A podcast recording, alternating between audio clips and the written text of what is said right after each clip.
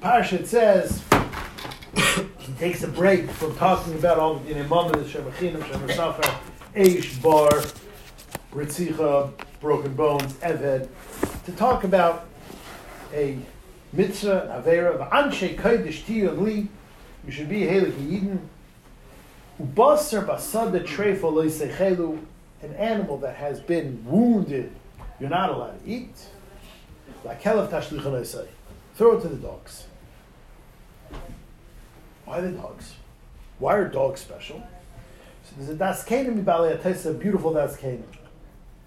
Me'achar sha'kelev maser nafshay ala trefa. Dogs are maser nefesh to protect your flock. Kishabah hazev l'tarfa. When a wild animal like a wolf comes to attack your flock, the dog is the one that puts himself between the wolf and the sheep. He's brave. He's helpful. He's done stuff for you. Do not forget his good.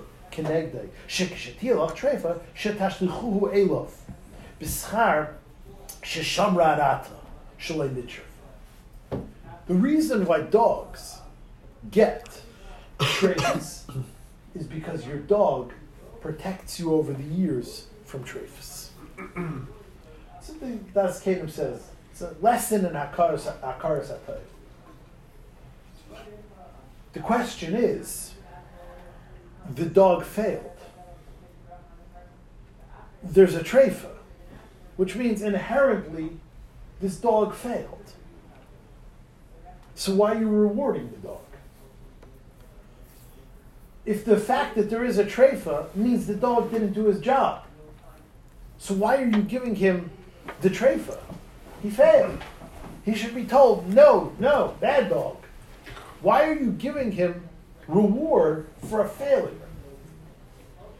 What the Daskenim Balatasis is telling us is that that's the wrong way to look at something. That even though we know the axiom, what have you done for me lately, that's wrong. That's not the right way to look at something that it's not right to look at someone only what he can do for me now, what he has done for me lately.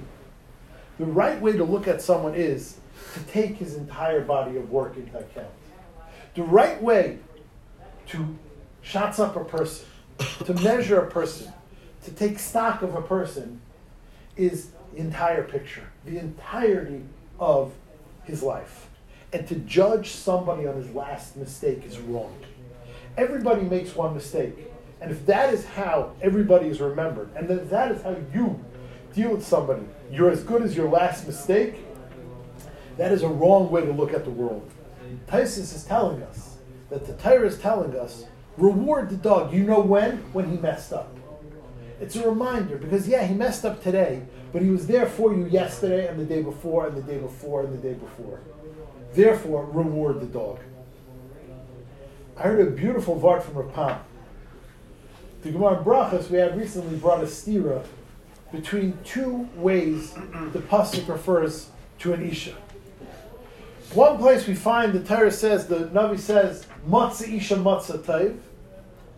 If you find a wife, you found good. In another place it says moitzani marmi movis esa isha asher nasata. She is more bitter than death. And the Gemara deals with she a matzah or a moitza. Says Rav Pam, the difference is matzah is lashon past tense. Moitza is lashon current tense. If a person judges his relationships purely based on current tense, what you are doing right now, this minute, that's all I see. I have blinders, I'm myopic, and I just look at what's in front of me and what you're doing right now, yeah, I can be very harsh to people. Because right now, they're not doing it for me. Right now, they're not taking care of what I need taken care of. Right now, they're not correct. But if I take the perspective of matzah isha the perspective of past tense, taking into account all the good they've done for you over the years, then it's easy to overlook any mistake. And therefore, says Rav Pam, Matzah Isha, if you're able to look at somebody in past tense, considering all that they've done for you, then you will have matzah each and matzah. If all you ever focus on is the here and the now, the current, then you will constantly be bitter. And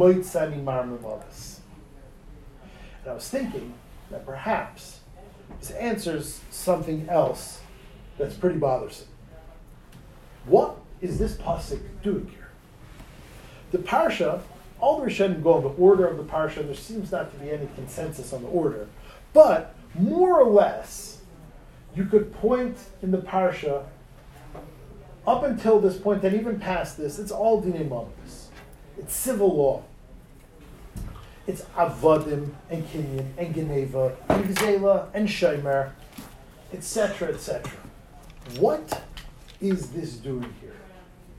What is Kelev Bas? Uh, what is the Kelev Tashlich and I said Bas Basad the Treifa Loisechelu doing in the middle of tort law? There's a famous Maharal, a very deep Maharal, that explains the Torah puts Parshas Mishpatim next to Parshas Truma. The Chazal tell us because Truma, the Mizbeach, makes peace between us and the Rebbeinu Shalom. Mishpatim makes everybody happy.